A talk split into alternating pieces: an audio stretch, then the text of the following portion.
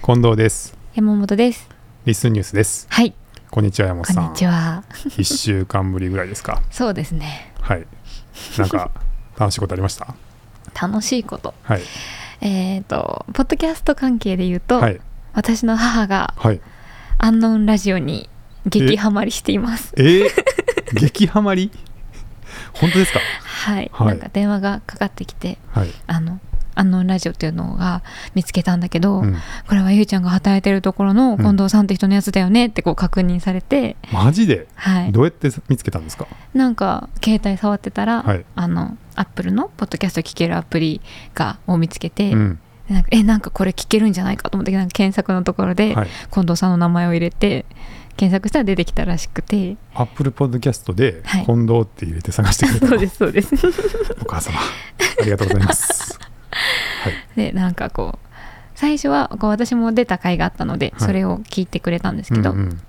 なんかそれを聞いて面白いと思ったらしく、うんなんか前の回をどんどん聞いていると、うんなんかどんどんハマってるみたいで、はいはいまだ私が聞いてない回もたくさん聞いてておおすごい「誰々さんって人がゲストの回が面白いね」とか言って、え ー、誰かお気に入りの回とかあったんですか、キリンの回あのプラダンさんが出てうんいらっしゃうるん、あのね世界各地をね、うん転々とされてきたプラダンさんの回、うんはい、あれを聞いてあのもうそれは感想のために電話がかかってきましたえ 感想のために電話かかってきたんですか「もしもし聞いたことある、ゆいちゃん」って言われて「うんうんああれは聞いたよ」って言って言ったら、うんこうなんかこうどのどこのポイントが面白かったとかそういう話をえ ー、本当にヘビーリスナーというか熱心に聞いてくださってるじゃないですかそうですね嬉しいなあなんかあの俳優さんとか、うんタレントさんとかじゃない、うんうんこう一般のというかうんこうの方のいろんな話が聞けるのが、うんなんかすごい面白いらしくておーこうめっちゃはいはい刺はさってるみたいでいす。本当にそれまさにあのね山本さんに出てもらった回でお便りの方もおっしゃってた、ね普通の人の話が聞けるのが面白いみたいなね、はい言ってましたけどあそこそみうたいでですすねかいやそれは嬉しいです あのリスンニュースじゃなくてアンノンラジオなんですリねスニュースはあんまり聞いてないのかなって感じでしたけどあーちょっと専門的だからね、うん、あのはい「アンノンラジオ」がもうマイブームみたいであそうですか電話がかかってくるたびにその話をああなるほどしねてます、わかりましたあの、 とっても嬉しいですけどあのアンノンラジオのせ宣伝番組じゃないのでこ こはこれぐらいにしておきましょうそうですねははいい、同じ会社でやってるとはいえあのはいあんまりそね、のリッ話スばっンかりリッすスるンのの、ね、サービスの,、そうですあのお知らせです けどまあでも嬉しいですはい、はいあの個人的にはすごい嬉しいですね、はいはい、あちなみにねじゃあ僕僕のニュース言っていいですかはい、そう週末にねうんあのあまだこれも別番組の宣伝みたい にななるんですけど、はいそのレイクビア100っていうトレイルランのレースにあ行ってましてはいもう一個のあの息吹の方の仕事で、うんうでそこの様子をまあポッドキャストでじじ準実況放送という感じで、うんうんどんどん会場からはい主催者さんのインタビューとか、うん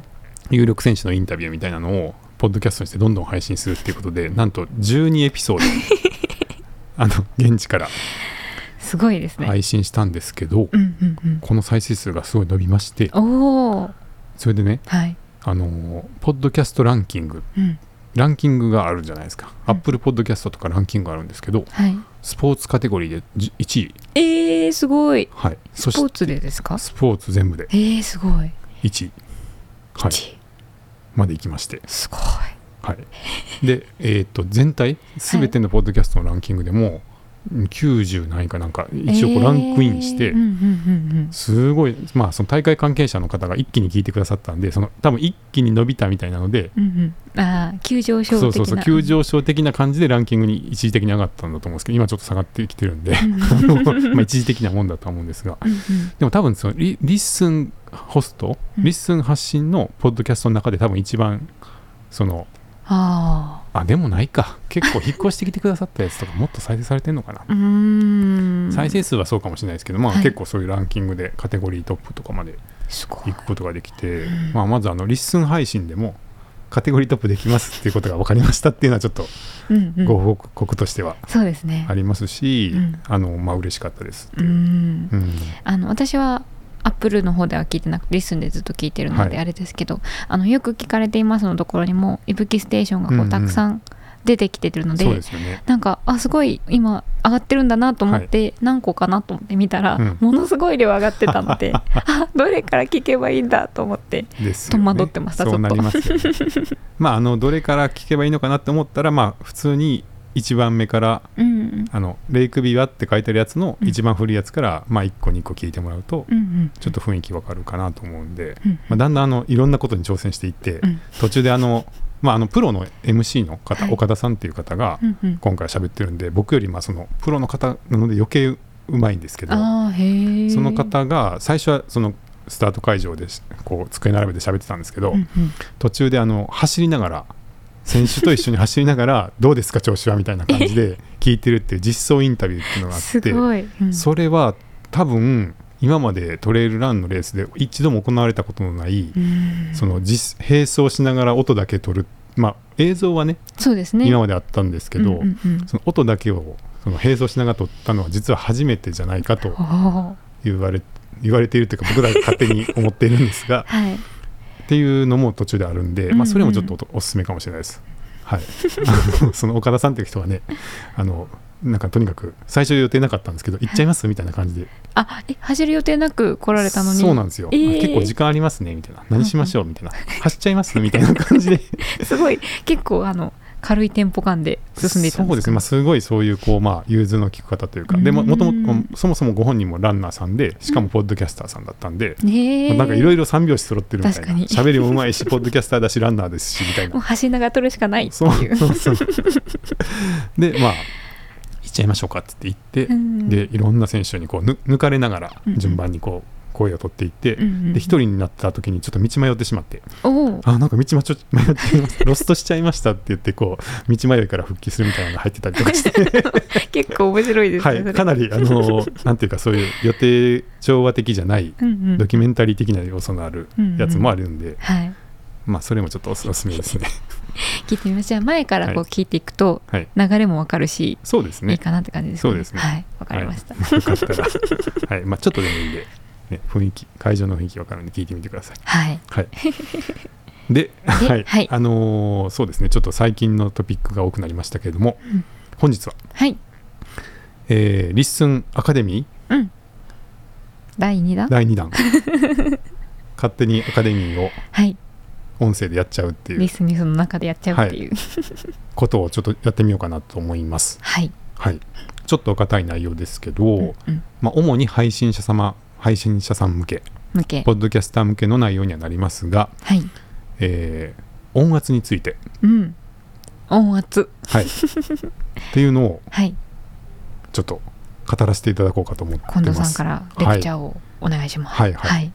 いいですかねはいはい あのちょっとリスナーさんはもしかしたらあんまり面白くないかもしれないんで何の話ってなるかもしれは、ないい、もうさっきのあの、はい、最近のポッドキャストトークのところぐらいでそう そうと閉じていただいてもそういいかもしれないんですけど、うん配信者さんに向けては、まあ、もちろんそんなことはもう十分分かっているって方も、まあ、ここで閉じていただいても大丈夫ですが、うんうんまあ、もしかしたらなんとなく音圧とか音量とかなんか聞いたことあるし気にはなってるけど、うんいまいちちゃんとは分かってないかもっていう方には、まあ、一旦ありとあらゆるそのポッドキャストを作っていくにあたってすごく基礎的なところで、うんなんか大事なことかなと思うんで、まあ、僕もそんな専門じゃないんですけど、うんうんまあ、あのなけなしの知識をかき集めて あのちょっとご説明できたらなと思ってます。はいはい、はいいいです かお願いします初めて行って、はいはい山本さんにもねちょっと知って私もらおうっはてい何うも分かってないので、はい今日教えていただきますはいはい、お願いいしきまますすよ。ははいい、でまあ目的としてはですようんやっぱりあの最近ちょっとディスコードにも上がってましたけど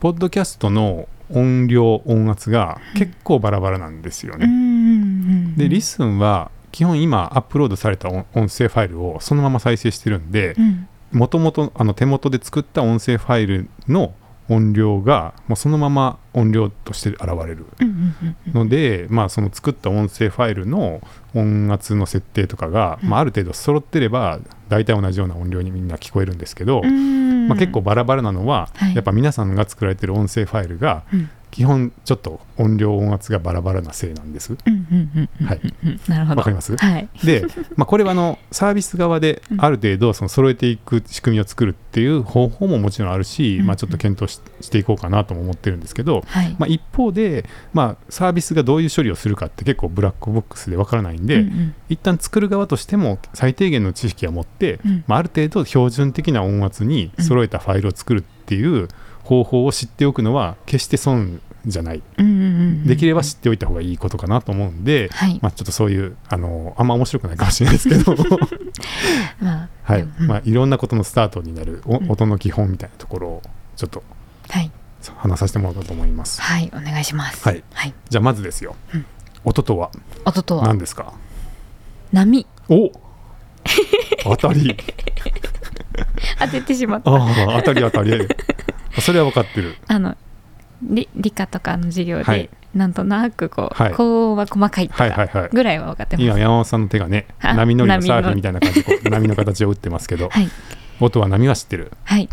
いいですねじゃあ次いきますよはい音の大きさとは大きさとははい波の大きさおお合ってますかお おおお合ってますか合ってますおすごいこれすご噛いんで言いました今 あ勘で言ったの今ね手がね大きくこ大うきくこうはい大波になってますがはいあの振幅が音の大きさなんですよああ振幅はいああのーこう振れ幅音のはうんうんうんこうね音は波ですあの、はい波っていうのはどういうことかっていうと、うんまあ、空気の振動ですねはい要は「あ」ってお声を出すと、うん空気の分子がうんビョンってビョンってこミョンってう動いてそのビョンビョンビョンビョンビョンっていうのがビョンビョンビョンっていう伝のわって音がこうビビビビビって振動しあ空気が振動してるんですけど、うんうんうんその空気が振動してるその形こううんこういうふうにビョンビョンビョンビョンビョンビョンビョンって振動してる形をはいこう波の風にグラフにしたのがこうまず波形ですようね。んうんうんでその波形で見た時に、まあ、音が鳴ってないのがこう真ん中にあるとして、はいまあ、上に下にこうんうんう動くわけじゃないですかそれがまあはい空気がこう動いてるはいうんわけですけど、うんうんそのこう波の振れ幅振れ幅うんうんが大きければ大きいほど音音が大きい、大きいうんうんうんうん大丈夫です、はいまあ、当たってますからねあよかった、 はい噛んじゃあでした次けどじゃあ次いきますよはい音が高い低いとはどういうことでしょうこれはね知ってますあらこなん細かいのが高くてはい緩いのが緩やかな波なのが低いの ゆるいゆるいいなんて言ったらいいんですか細かいと粗い粗いいはいじはいはいゃなくてなんて言ったらいいんだろうなんなんめっちゃ優秀な生徒ですね 教える甲斐がないな いやいや当教ててえしまっているる甲斐がある かはいはいはい当たりです合ってますか、はいなんでそんな詳しいんこですかれは理科の授業ですよこれはまあねはい何ヘルツとかっていうやつですそようでねすそうです、はいまあ周波数ですよねうんうんうんはいあのーこう波があってまあ例えばヘルツだったら1秒あえっ、とい1分間うん1秒間1秒間1分間わか んない1そこ秒は 間に何回こう往復するかっていうのがうんうんうんあって、えーそれが、まあ、し多ければ多いほどこう刻みがなんて波が波がたくさんたくさん詰まってれば詰まってるほど高い音、はい、で波がこう荒くてうん、大きなゆったりした波だったはらい低い音、そうですうね、んうんうんうんうんですはいおおーおーすごいなるほどはい優秀ですこねこまでですよ多分私がわかるの優秀は、ですねはいはいじゃあ次ですけど えーじゃあその音量ですけどはい音量の単位って知ってます かボリュームボリュームはどっちかっていうとなんか音量みたいな単語ですねえー、わかんないですデシベルですあデシベル聞いたことあります、あるでしょうんうんデシベル、うんはいでデシベル君っていうのがいて デシベルくんまあ別に人はいないんですけ どあのですね、はいそのコンピューターとかでうん扱う音声ファイルの、はいあまあ音声ファイルはまあもうちょっと幅広く扱えるんですけど、うん普通にそのコンピューターからじゃあスピーカーに鳴らしますっていう時の最大音量うんは何デシベルでしょう、見当もつかないです答えははいゼロです、ゼロなんですか、はい、ゼロがマックスですじゃあマイナスってことですかそうですそうですへえ、はいそれは知らなかったあ知らなかったですか、はいゼロデシベルが、まあ、大体いろんな電気製品で出せる、まあ、最大値なんですよ。へええはい、でももちろんそれ以上のうん音量の音っていうのは世の中にはありますうんうん100デシベルとかうんうんうんっていう大きな音もあるんでうん別にそのコンピューターの規格に全部が収まってるわけではないですよね。うんうんうんうんはいはいでとなると、まあ、いろんな大きさのこうあのある音を、はいまあ、何かしらの方法で収録をしてうんするわけですよね。はいでもうその例えば最初からその0デシベルを超えてるものをその0デシベルまでしか取れない機材で取るとうんうんうん音割れします。あ音割れってそういうことなんですかへえわかりますはいですよね。うんうんうんだからそういう時は、まあ、原因原因調整って言って、うんまあ、マイクから入れる音をちょっと絞って、うん一番大きな音がうんその0を超えないように収録するか、うんあるいは最近よくあの出ているその32ビットフロートみたいなうん100デシベルぐらいまで収録できる機材が出てるんですよ。うんうんんそういうのだったら一旦は全部入るんでうんうんあの原因調整とかせずにあのとりあえず全部入るんでそのまま入れておけばいいっていう,、うんうんうん後で何とかしましょうみたいな機材もあります。うんでも0デシベルまでしか取れない機材だったらちゃんとそこに収まるようにあの原因をコントロールしてうん収録するとうんうんなるほど分かってきます、はいはい、でこれがまだ小さすぎるとねうん今度は何が起きるかっていうと、はいえーすごいちっちゃいものを後で大きくした時にギザギザになるじゃないですかうん意味わかります、あまあはい、荒いというかそうそううんうんうん例えば0から100までの数字でしか表せないところに、はい0から100まで使い切って記録すれば100段階ですけど、うん一番その10段階でしか使わずに収録してしまって、はいそれを後で100まで引き伸ばしたら 10, 10段階しか音がないから すごい荒いなんかうんうんあの情報がだいぶ失われちゃいますよね。そうですねはいうんうんうんなのではいあんまりちっちゃくしすぎてもダメだし、うん大きくしすぎてもダメで、うんまあその最大音量に収まるように、まあ、ある程度ちょっと余裕を見てうんそれなりにギリギリに収まるようなうんうん原因で収録するっていうのが、まあ、まず収録の基本なわけですよね。はいはい、 小さすぎてもダメだし大きすぎても音割れしちゃうから、はいちゃんとその 入力のレベルに合わせて、うんそれをフルに使えるようなはい、音量で収録するってことそうでですすね、ね。振るより、りちょっと下ぐらいちょちょっと下音割れはやっぱ怖いんでそうもかう一回音割れしちゃうと情報がなくなっちゃうんで、うんうんうんまあ、飛ばないようにちょっと余裕を見てうん、で後で少し上げるみたいなのが多いんですけど、はい、まあ、徹底取る取りますよね。うんうんでここまでが取られた音声ファイルです。はい、はい、でこれを、まあ、編集をしていくわけですけど、うんあの前回のアカデミーで、うんあの甲斐さんが使っていたロジックうん、ロジックプロっていう、はいまあ、アップルの3万円ぐらいのソフトですけど、まあ、これ有料なんですが、えーこれとほぼ同じようなことをあの基本的なところは無料のうん、ガレージバンドっていうソフトあーではい、編集することができます。うんうんうんはい、なのであの、まあ、ガレージバンドあとは、まあ、他にもオーダーシティとかいろいろフリーのソフトがあるんで、まあ、一旦あの初めてやる方で全然あの無料のソフトソフトで大丈夫なんですけど、はい、まあ、そこにその収録した音声を入れますよね。はい、でそうすると、まあ、ちょっとちっちゃめのうんこう自由な形の波を し形の波が入ったうんデータがまず出てくるわけですよねう。ん、うん、うん、はい、うん、で、はいこれを適切な音量に整えるっていうところについて話がしたい です。はい、解説をしたい です。はい、お願いします。いいですか。はい、はい。でちょっと今ここに紙があります けど、はい、まあでもここれあれですね。あの紙に書いたところで、あのーこのリスンニュースじゃ伝わりにくいんで、できるだけ口で言ってみましょう か。はい、どうしても無理って思ったら図を使います あけおど、願いします。まあ自由にこう波波があるじゃないですか。はい波の形がね。うん、で。まず、あのー標準的な音圧っていうのがあるんですよ。うん、うん、それはあの、まあ、音音量がさっきのゼロマックスゼロではい、マイあの一番下はマイナス無限大っていう、まあデシベ、ル音量っていうのがあるんですけどデシベルが、音圧って何だ何だと思いますか音圧、はい音圧、はい、音圧。うん、 わかんない。なんか ねはい。要はこの音楽うるさいなとかこの音楽なんかやたら音ちっちゃいなとかって思う時あるでしょ例えば EDM とかグングンみたいなことで すかうるさいじゃないですかあれだってえー何それ はいえなんかこう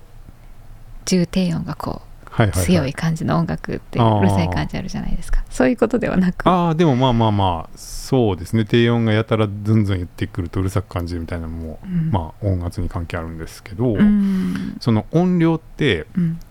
あの各周波数さっきの高い周波数だったら高い音、うんうん低い周波数だったら低い音うんでそれぞれで何デシベルってこう測れるんですけどはい、人の感覚ってうん、音の高さによってうるささを感じる度合いが違うんですよ。うんうんうんうんうんわかりますはいでもうちょっと具体的に言うと人の声のところはよく聞聞こえるんです人間って。うーんやっぱりその人の声をちゃんとあの聞き分けられるように多分なんかできてるんですそうね 耳耳とか脳ができていて、うんうんうんその中音域大体こう人のこう会話の、まあ、AM ラジオとかで流してるような、うんうんあの中音の音ってあるじゃないですか、あの辺の周波数をすごい聞き分ける力がつ強くて人間の耳っていうのは、はいでそういうところはちょっと相対的に同じデシベルでも、えーちょっと大きく聞こえるうーんで逆に言うとあんまり聞こえないもう全然聞こえない周波数ってもちろん端っこの方にあるわけですけどすごい高い音とかすごい低い音とか一定のところで聞こえなくなるじゃないですかはいでその手前でもだんだん感度が減っていくんでうんうんそのありとあらゆるその高さの音のところで大体同じ大きさに聞こえるカーブっていうのがあるわけですよ、うーんうんうんうんあるでしょそれはどっかに、いその低い音高い音ずっと聞いていって大体このぐらいの音量だと同じ大きさに聞こえますっていうのをうんうん人間のいろんな人実験してはい取ったカーブっていうのがあるんですよほううんうんわかります、うん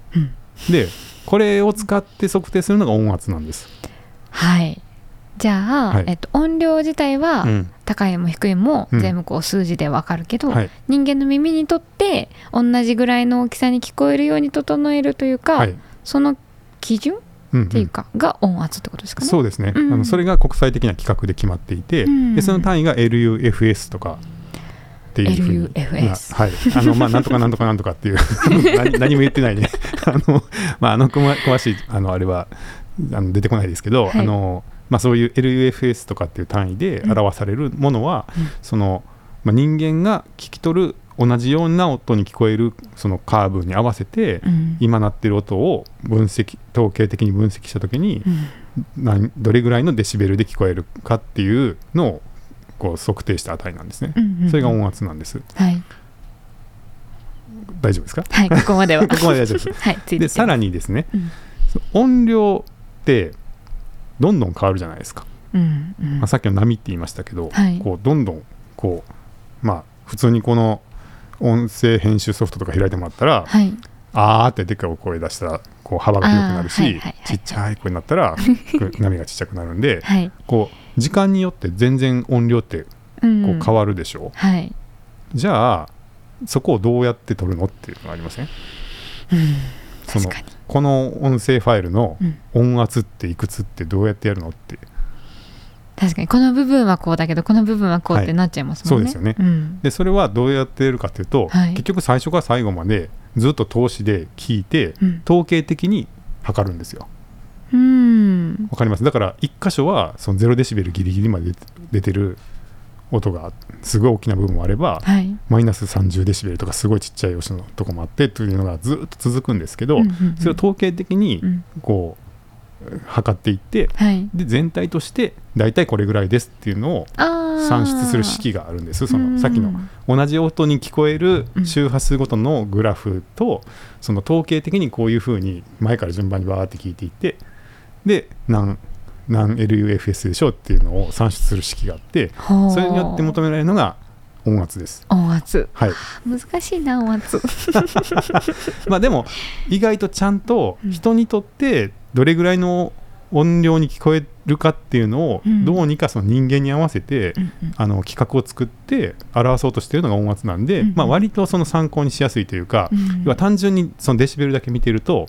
その高い音低い音って全然印象が違ったりとかはいするんですけど、音圧を見ると、まあ、ある程度はなんとなくその例えばマイナス 15LUFS とかに合わせておけば、うんうん大体はこう同じような音量に聞こえるうんように合わすことができる、そういうふうに使うことができるんですね。うんうんうんうんう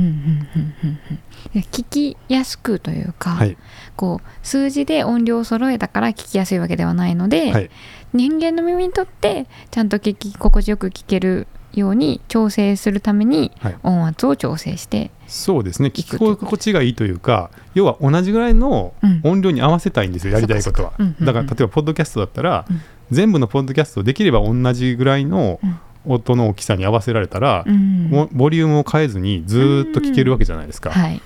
でもでも何を基準にするかっていうのが難しくて、うん単純にデシベルとか、まあ、はいあとは最大音圧、うん一番マックスはどれぐらいでしょうって言っててもその波の分布がもうずーっとその0デシベル近くで張り付いてるんだったらめちゃくちゃ大きなわけですけ ど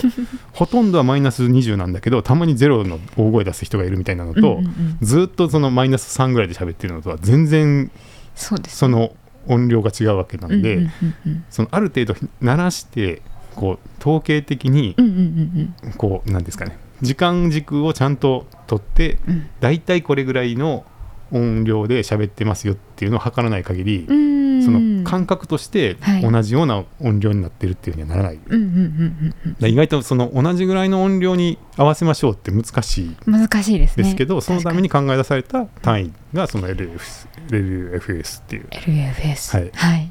ものなんですう。んうんうんうんうんうん分かっています分かってます多分わかりました。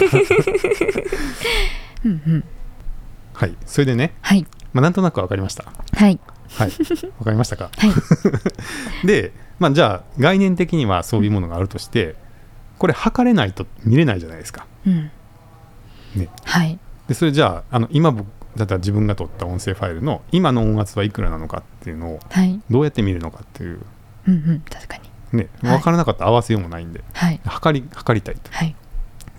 それを測るのに必要なのが音圧メーターです。音圧メーターはいまあ、英語で言うとラウドネスメーター。まあ、ラウドネスっていうんですよ、その音圧。うーんまあ、うるささみたいな。うん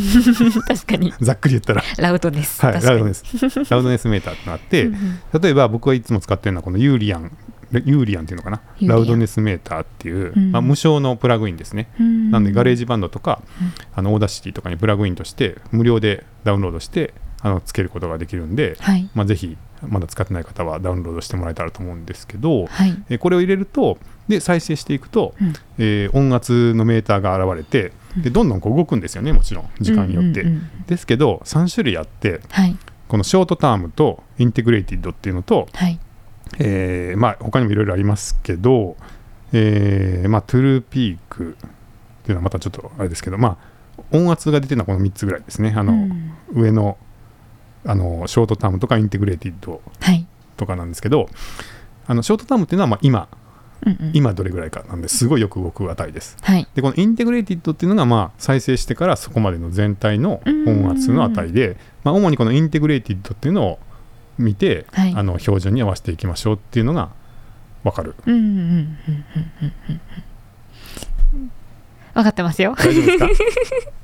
そのインテグレティッドっていう方が、はいそのまた大きいところちっちゃいところある音声ファイルだけど、いその全体を見た時の全体的なこう統計的に見たら音圧こんぐらいですよっていうのが表示されるんですね。そうですそうですそうですんんんはいでこれをじゃあいくつに合わせるのかっていう話なんですけど、はい。あの音圧の標準っていうのがありましてうんえこれが Spotify だとマイナス 14LUFS うん。で Apple Podcast の場合はマイナス16ですえへえ違うんですちょね。っと違うんですよ、でうんうん YouTube が今10マイナス14かなうんちょっとすみません、あの、うろ覚えです けど、まあ、大体マイナス14とか16とかっていうのを標準にしている、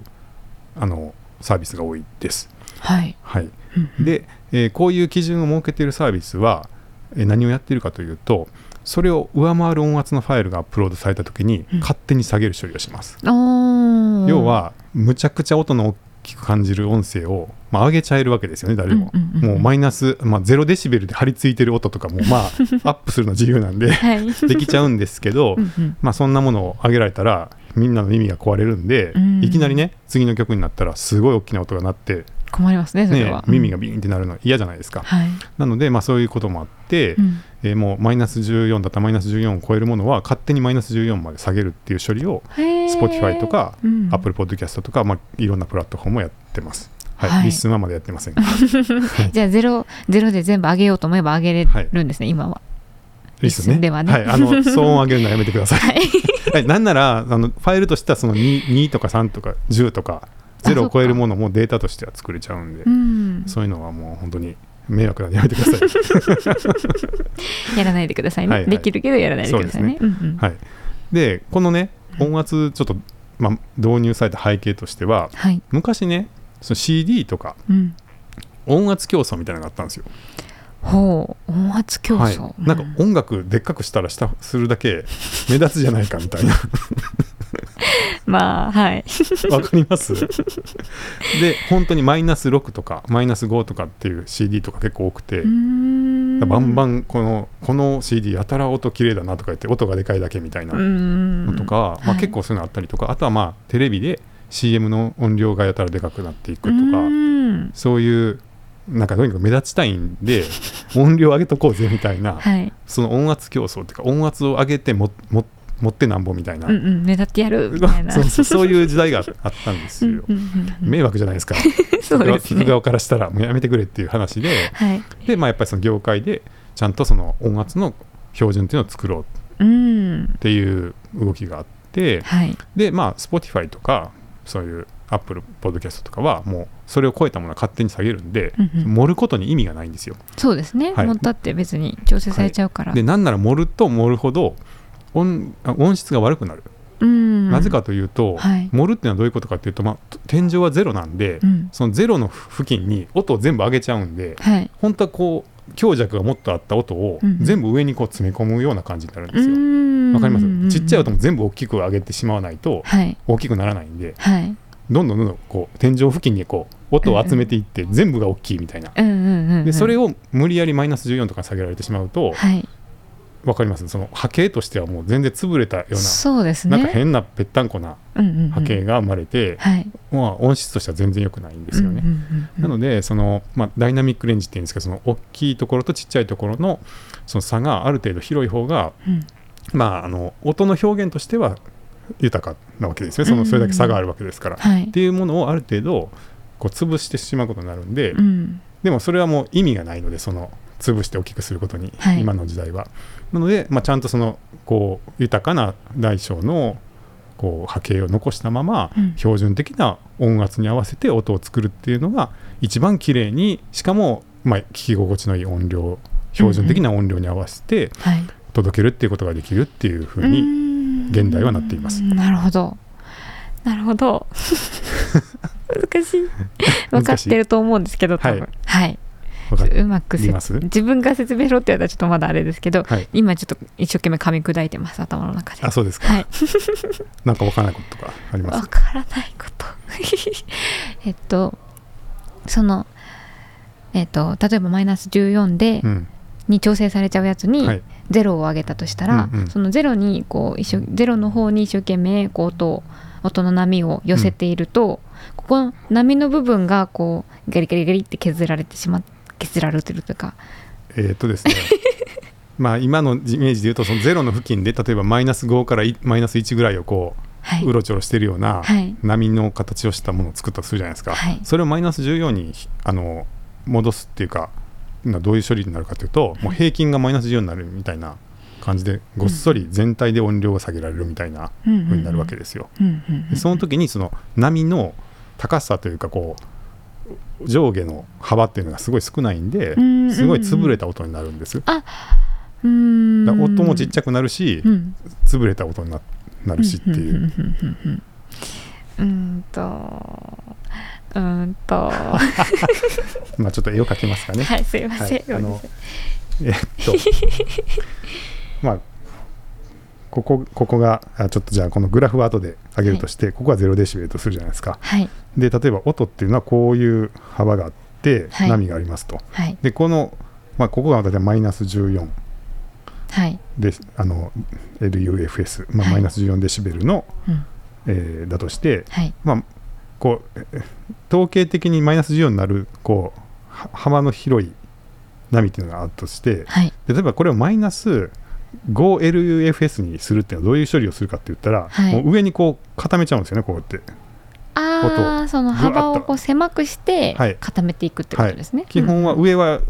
0がマックスなんで、うん下の音をぐーっと上げていって音量をうん小さい音も音量上げていってあそのなるほどなるほど、うんうんまあ、これコンプレッサーっていうのを使うんですけど、はい要はコンプレスこう圧縮うんうん音、ちっちゃい音までどんどん上げていって圧縮していくんですよ、でそうすると強弱の差がない音が出来上がるじゃないですかはいでもとにかく全体的に音はでかいってなりますよねそう ですでねこれをごっそりマイナス14に下げられるんで、うんどうなるかというとこういうぺぺったんこなあマイナス14付近をうんうんあんまり幅のないはい波として処理されてしまう。わかりましたわかりました。あ、伝わった。わかりました。はいこの絵をアップして、 この下手くそな手書きの絵をアップするから。えでもこれあはっい、た方がわかりやすい、あ、そうですか。はい。ははいい。いいと思いますわ、うんうんうんうんかこりまのす。上げる時の処理がよく分かってなかったので、うんうんうんこのひ高いところの波の高さは変わらずに低いところの高さをこうキュッと上げるから、うんこう幅のこう波の幅がうん。こう、えっときゅ大きくなくてはい小さくなっちゃうけど、はい小さいのをそのままマイナス14に揃えられちゃうから、うん最初からマイナス14で幅広く作っとけば、うん豊かな綺麗な音なのに、はいこう波の小さい調整された音になっちゃうと、うんこう音も小さくなるし、うん。音も小さくなるというか荒くなる潰れてしまうっていう潰れことでてすしね。まう。ううんんううんうんうんん。うんうんわかりました。わかりました。はい。はい。なので、むやみやたらとうんでかい音を作るんじゃなくてうんうんう、ん標準的な音圧にをめがけて、はい。できるだけこう豊かなうんうんあの幅広く、まあ、大小の、まあ、適切な音音量の差のあるうん音を作りを目指すっていうのが、まあ、基本的には一番いいいいと思わ思われまうす。ん。なるほどなるほど。はわ い、かりまいした。いですかはい。はいここまで OK ここでまで OK ですか、はいじゃあまああとはどうやってそれをやるのっていう話ですけどす。、そうですね。はいうんまあ、主に使うのはコンプレッサーとリミッターです。コンプレッサーとリミッター。はいはい。はいコンプレッサーはさっきの音をキュッてこう圧縮するやつで、はい、リミッターは何ですか？リミッターはですねはいこうゼロを超えちゃいけないんではい。上を切るってやつです。ほどんう。どんどんこう基本はちょっと上げていくことになるんですけど、うんうんうんうん。どうしても一番大きなところがゼロを超えちゃうこととかがあるんで、はい。まあ、それを抑えるもうそこを超えるのはきちんと超えないようにするっていうのはリミッターです、うんうんうんうんうん。はい、だから全体的にはちょっとこう上げていって適切にマイナス14に持っていくっていう処理をしていくんですけど、はい。まあ、上が上があの超え超えないようにうんうんうん。抑えるっていうその2個をやっていくっていうことなでるすほね。ど。じゃあリミッターは天井ってことですはねい、。そうですそうです。うんうんはいうん、はい、でじゃあコンプレッサーでこう上に上げていくってどういうことかっていうことなんですけど、はい。どうです山本さんだったらこういう波があって低い音を上げていくにはどうしたらいいと思いますか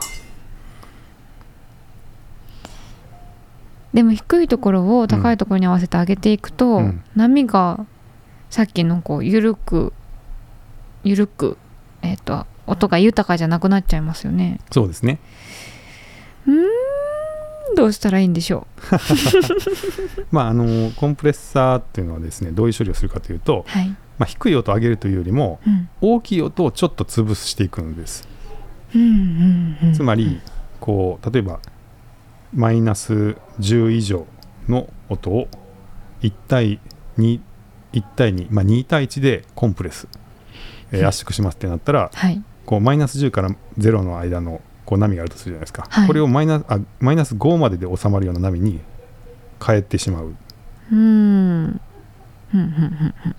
大きな音をちょっと潰していくようなイメージですはい。敷地があってうんマイナス10デシベルっていうし例えば敷地を引いてうんそれを超える音は例えばに1対22対1で圧縮するってやると、うんえーマイナス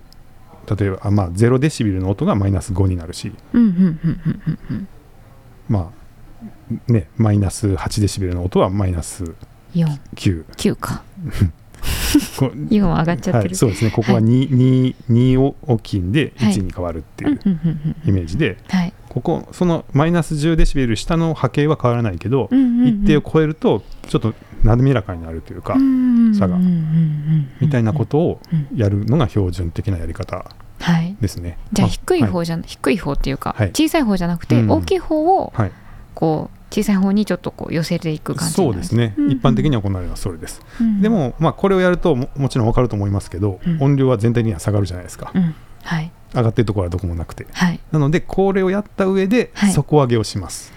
はあふんふんふんふんわかりますうんうんうんはいはい、ここのマイナス10のはい、基準をマイナス10あれマイナス10だからもうはいそうですね、はいマイナス10の基準というよりも全体を上に上げる。じゃあ、はいこう波が最初にあって、はいその大きい音のところの波を緩やかにしたものを、うん、こう天井を越えないようにぐぐぐっとはい上に上げるってことですか、そうですそうはいはいはいはいで上げていくとどこかでうん全体のラウドネスがうんマイナス14になる時があるじゃないですうか、んうんうんうん例えば最初測ってみたらマイナス20でしたとうんはいでそのまま上げたらそのまま形で上げちゃうとうん上が2とか3とか飛び出ち超ゃうんえ,、ですね超えちゃうんですよ、うんうんうんうんうんなのではい上を圧縮しながらうん全体を上げていって、うんうんうんうんまあ、上がだいたい0を超えないようにしながら、はいえー下を上げていって全体の音圧がマイナス14になるようにしていくうんなるほど分かってきました分っかってきましたていうことをやっていくと、うんうんまあはい大体こう会話でもね「うんわははは」とか まあでっかい音ってそういうもんですよはいそんなに大事じゃないんですよその大事じゃないっていうのはそのその音量をどうしても残したいというよりは、うんうんうんまあまああの 笑ってるなって分かればいいじゃないうでんす そかうですね 確だかからになんかそそういうのって、まあ、やっぱちょっと圧縮してもよくて、でそれれを圧縮しながら、うんうんえーお情報は失われないようにしながら全体体を上げていくっていううんなるほどのなるがコほンどプレッサーと、うんまあ、コンプレッサーの中に大体、あのー原因がくっついてるんで、うん原因っていうのがそのまあ録音の時も使う原因ってありましたけど、はいうんうんそのコンプレッサーの中についてる原因を上げていけば、うんそのどんだけそこを上げていくかっていう全体を何デシベル上げるかっていうのがコントロールできて、はいまあ、それとコンプレッサーで敷位置をいくつにするか、うんうんうんスレッシュフォールドっていうのが大体あるんで、まあ、何デシベル以上のものを何対何で圧縮するかっていうのが設定できるんで、うんうんまあ、それでこう、まあ、元の波の形によって全然このねちっちゃい音のやつだったら一旦はまずどっか上げてからコンプレッサーかけた方が良かったりとか、うんうんうんうんまあ、あるいはすごい下のし敷地にしておいて、はいコンプレッサーしたものをすごくたくさん原因で上げるかうんしないとダメなんで、はいその敷地のこの値ももちろん元の音声の音量によって全然変わるんで毎回変わるんですけど、うんうんうんはいまあ、それを、まあ、ある程度音に合わせながらうんうん敷地を決めて、うんで僕は大体まあ1対2ぐらいにしてるんですけどその圧縮率は、はいまあそれもちょっとその音の性質によって変えた方がいいのかもしれないですけど、うんうんまあ、そこまで僕はあんまり凝ってやったことはないんで、はいまあ、そこはちょっとね工夫したかったらしてもらったらいいと思うんです けどっはいていうのをやります敷地っていうのもはい任意で自分で決めるんですか変えれ変えれます変えれまうすーんだから何デシベル以上の音をその圧縮するかっていうのも変えれるので、はいはい、うんうんうんうんですねなるほど仕組みは分かりましたはい敷地をどうやって決めるんだとか何対何がどうだとかいうのとかまだですけど仕組みはなんとなく分かってきたような気がします。はいはい、でこのコンプレッサーですけど、うんコンプレッサーっていうのも、うんまあ、何を使えばいいのって思われるかもしれないんでちょっとご紹介しますと、はい、えーまあロジックプロとかはもうついてますうーん、ソフトに、はい、ただガレージバンドはついてないですああそうなんですね。はいうんうんのであのちょっとフリーのプログインをまたダウンロードしなくちゃいけないんですけど、はい、まあ、いくつかフリーのものがあるんですけど、うんまあ、僕がよく使ってるのはこのコテルニコフっていうコテルニコフ。ココテルニコフだと思うんですけど TDR コテルニコフっていうあのところが作っている、うんまあ、コンプレッサーですね、うーん、はい、で、えーまあ、こんな画面なんですけど、まはあ、いこれとかはフリーでダウンロードできますので、うんうんまあ、だから全部今までご紹介したのはフリーのものでうんできちゃうんで、はい、はいまあ、ぜひね一回試してもらえたらと思うんですけど、うんうんまあ、これ画面見てみるとこのスレッシュホールドっていうのが例えば今あのサンプルの画面だとマイナス25デシベルって書いてあるんで、はい、マイナス25デシベル以以上の音をうん圧縮しますと、うんうんうんうんでその次にこのレイシオっていうのがありますよねはい、が2対1となってますんでああはい、この20マイナス25以上の音をうん2対1で圧縮しますっていう意味ですはい、であとは細かくはこのアタックとかリリースって言って、うんその圧縮が効き始めるまでのタイミングちょっと遅らせるとかができるんですよ、ほう、まあ、そういうのをちょっといじれるようになってるんですけど、うんまああまりあの難しそうなんで僕は言ってない です、はい、でこのメイクアップとかアウトゲインとかその原因のとこですねあはい、あのまあ、圧縮したやつをどれだけ下駄を履かせるかとか、全体的に上げるかっていうのをこの原因とかでうん、やると、まあ、圧縮後のやつを上に上げることができるはいで、これをやる、えー、とさっきのラウドネスメーターで音圧を見ながらやっていくとうん、だんだんこうマイナス15とか、うーんまあ、僕は最近あの14と16の間取って10マイナス15ぐらいに合わせようとしてますけど、はいまあ、マイナス15に近づけるようにちょっとコンプレッサーのかけ具合を変えていって、うんうんでうんまあでもね、うんこれ難しくてうんポッドキャストってはい大体冒頭はちょっと声大きいんですよ。ああでだんだんこうちっちゃくなったりする人多いんではい意外と先頭で合わせると真ん中の音がちちゃくちゃ足りなかったりするんですへえ、そうなんですはね。いはいうんうん、やっぱそそう喋いうりのも始めは。そうなん ですよ結構そういうのもあるんで、はいまあ、それを波形を見ながら、うんあのーまあ、大体平均的なところで合わせていくとか、まあ、あとは一回そのやってみてそのとあの数字見てみてもう一回合うまでやり直すっていうか、まあ、うんマイそれがマイナス17になれば2足せばいいだけなんでああまあ一回やってみれば分かるんですけど、そうですねうんうんとか、まあ、あとは本当は後半だんだん音量上げていくみたいなものをうんうんオートメーションっていうのを使ってうんやったりも僕はししますけど、へえ、はい、前半と後そうなん半だいぶ違うなっていう時は、まあうんあの影響があるぐらいだと、うんまあ、ちょっと音量の調整を前後半で変えるとか、まあ、それはちょっとまたあの別別の話になってくるんであの編集が入ってくるんで,、 そうですねまあ、一旦音圧だけに絞って言うと,、ですねうんうんうんえーとまあ、全体通して大体マイナス例えば15になるようにっていうのをコンプレッサーのと原因をうん調整しながら変えていくと。はで最後にその直前コンプレッサーの後にリミッターを挟んで、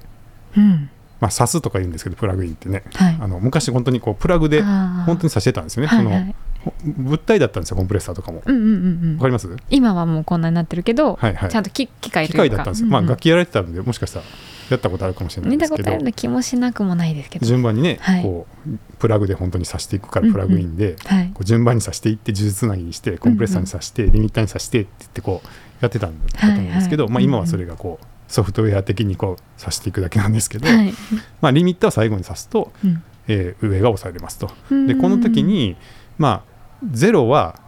やめましょうっていう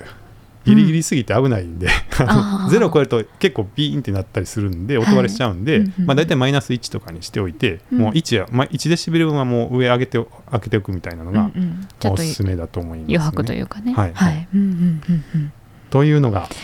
おー音圧ですがはいどうですか難しいです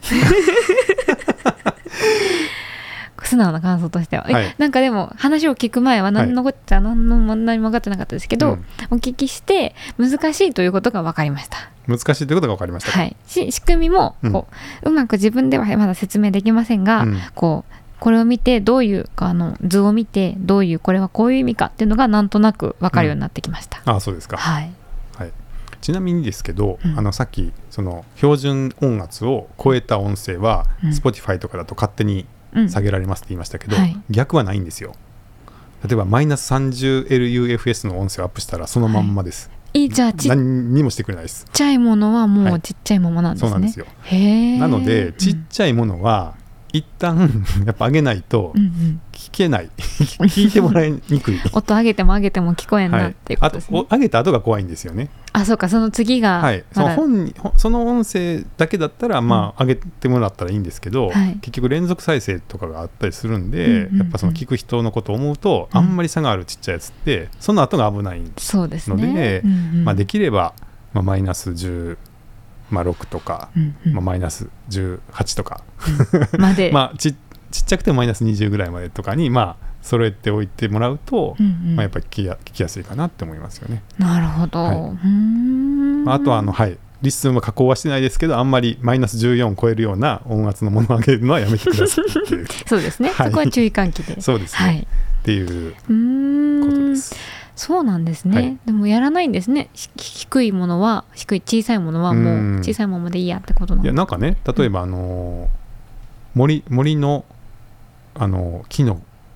はい音とか、うんうんうんうん川のせせらぎとかもあるじゃないですか、はいそそれ別にちっちゃくてよくないですか、まあそうかはい、だからち確っかにちゃいっていうのも表現の一種だったりはするわけですあはのあ例えばクラシックとかでもそうですよねあある章はすごい小さいってあったりするでしょ、んうんはい小さいっていうのも表現の一部なんでこれちっちゃいから全部マイナス14にしとけって そそれは結構音楽的には結構そうか乱趣が暴ないだんだったりはするんでうんうんうんうんまあそういうのもあるとは思いますけど、はいなるほど、うん、何でも同じ音量になりゃいいってもんじゃないですからね世の中、うんうんうんうん、大きいのがまああれだけど、うんちっちゃい分にはまあ調整してもらうのもそうだし、うんまあ、表現の幅としても残しておこうってことなんですかね。なんですかね、まあそうんの Spotify さんの意図は分からわかんなないいんでですすけけどどねまあ、うんうん一般的にはやっぱ大きいものを下げるっていうことが基本行われてるっていう印象です ね。うーん、なるほど。はい大丈夫でしょうか。ありがとうございます。じゃあちょっとあのこれどれぐらいその実際の操作イメージが伝わったかがちょっとだけ不安ですけど、はいまあ、ちょっとね、うん概要欄に、まあ、その波のこととか、はいちょっとそのおすすめのプラグインの紹介とかは載せておくんで、はいまあ、ちょっと声だけでどれどこまでやれるかわからないんですけれど、はいはいまあうんもしねあそれだったらやってみようかなって方がいたら、うんうんあのおすすめのプラグインとか使ってはいやっていただければと思います。はいはい、あとまあどうしてもやっぱり動画でやってくれなきゃこんなもんわかるかみたいな 感じになったらちょっと どうにかまあそそうのですね操作の手順みたいなのを含めた何かコンテンツなり、まあなんでしょうねアカデミーイベントがいいのかなんかわからないんですけど、はいまあ、またちょっとそういう機会も考えたいとは思いますけど、うんうんうんはい、またね操作画面とかもし見ながらうんうん説明とかだったらね,、そそううですねいう風にもできたらいいなと思いますけそどうですね。はい、はいうんということではい、今日は今日はおこん勉な強感じ会ででしたけどはいどうです か音圧だからあのーポッドキャストを一個上げるにも、うんこうどんどん奥が深いというかいろいろあるんだなと思いますですよね。はい、はい、あのこれ音圧のことだけを今回話してますけどうん当然他にいっぱい例えばこの前甲斐さんがおっしゃってたのはうん間をどう詰めるかっていう話だったそわうけでですすよよねだから、うんうん今のは単純に音量の話しかしてないですけど、うんまあ、それ整ったとてうんとて、とってはい、無今度は言ですっげえ退屈なポッドキャストってのはやっぱり聞かれないんで、うん間を詰めましょうとかいらないとこカットしましょうっていうこう今度はこっち方向の横方向のうんうんう ん今縦 今縦縦方向方向でしたけど縦方向の波の話してますけど、はい横方向にうんうんね、もうここからここをつなげっていうその編集的なうん編集もあるし、うんうんうん今はもうこうね音の大きさだけのことを言ってるんで、はい内容には全然踏み込んでないっていうことで、まあ、いろんなレイヤーの編集ってのはやっぱりあると思うんですけど、はいはい、いやー音の編集って大変ですね、うん ですねはい、はい、うんうんまあ、でもあの、はい、知っておいて損はないかなと思いましたはのいで、ありがとうございまよすかったら参考にしてください、はい